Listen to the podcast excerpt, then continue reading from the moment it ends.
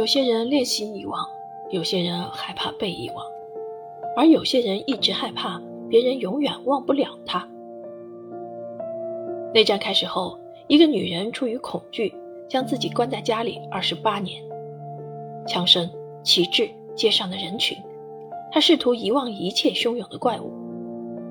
死里逃生的葡萄牙雇佣兵说：“遗忘就是死亡，就是投降。”而血债累累的秘密警察因为自己被遗忘感到幸福。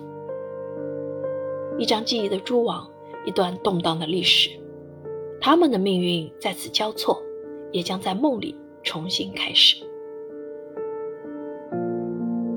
本书的作者若泽·爱德华多·阿瓜卢萨，一九六零年出生于安哥拉，曾在葡萄牙学习农学和林学。他是作家，是记者，著作颇丰。其作品已被翻译成二十五种语言出版。近年来，阿瓜卢萨在英语世界声名鹊起，成为当代安哥拉乃至整个葡语世界的代表作家。两千零七年，凭借《贩卖过去的人》获得英国《独立报》外国小说奖，是该奖设立以来首位获奖的非洲作家。这本《遗忘通论》。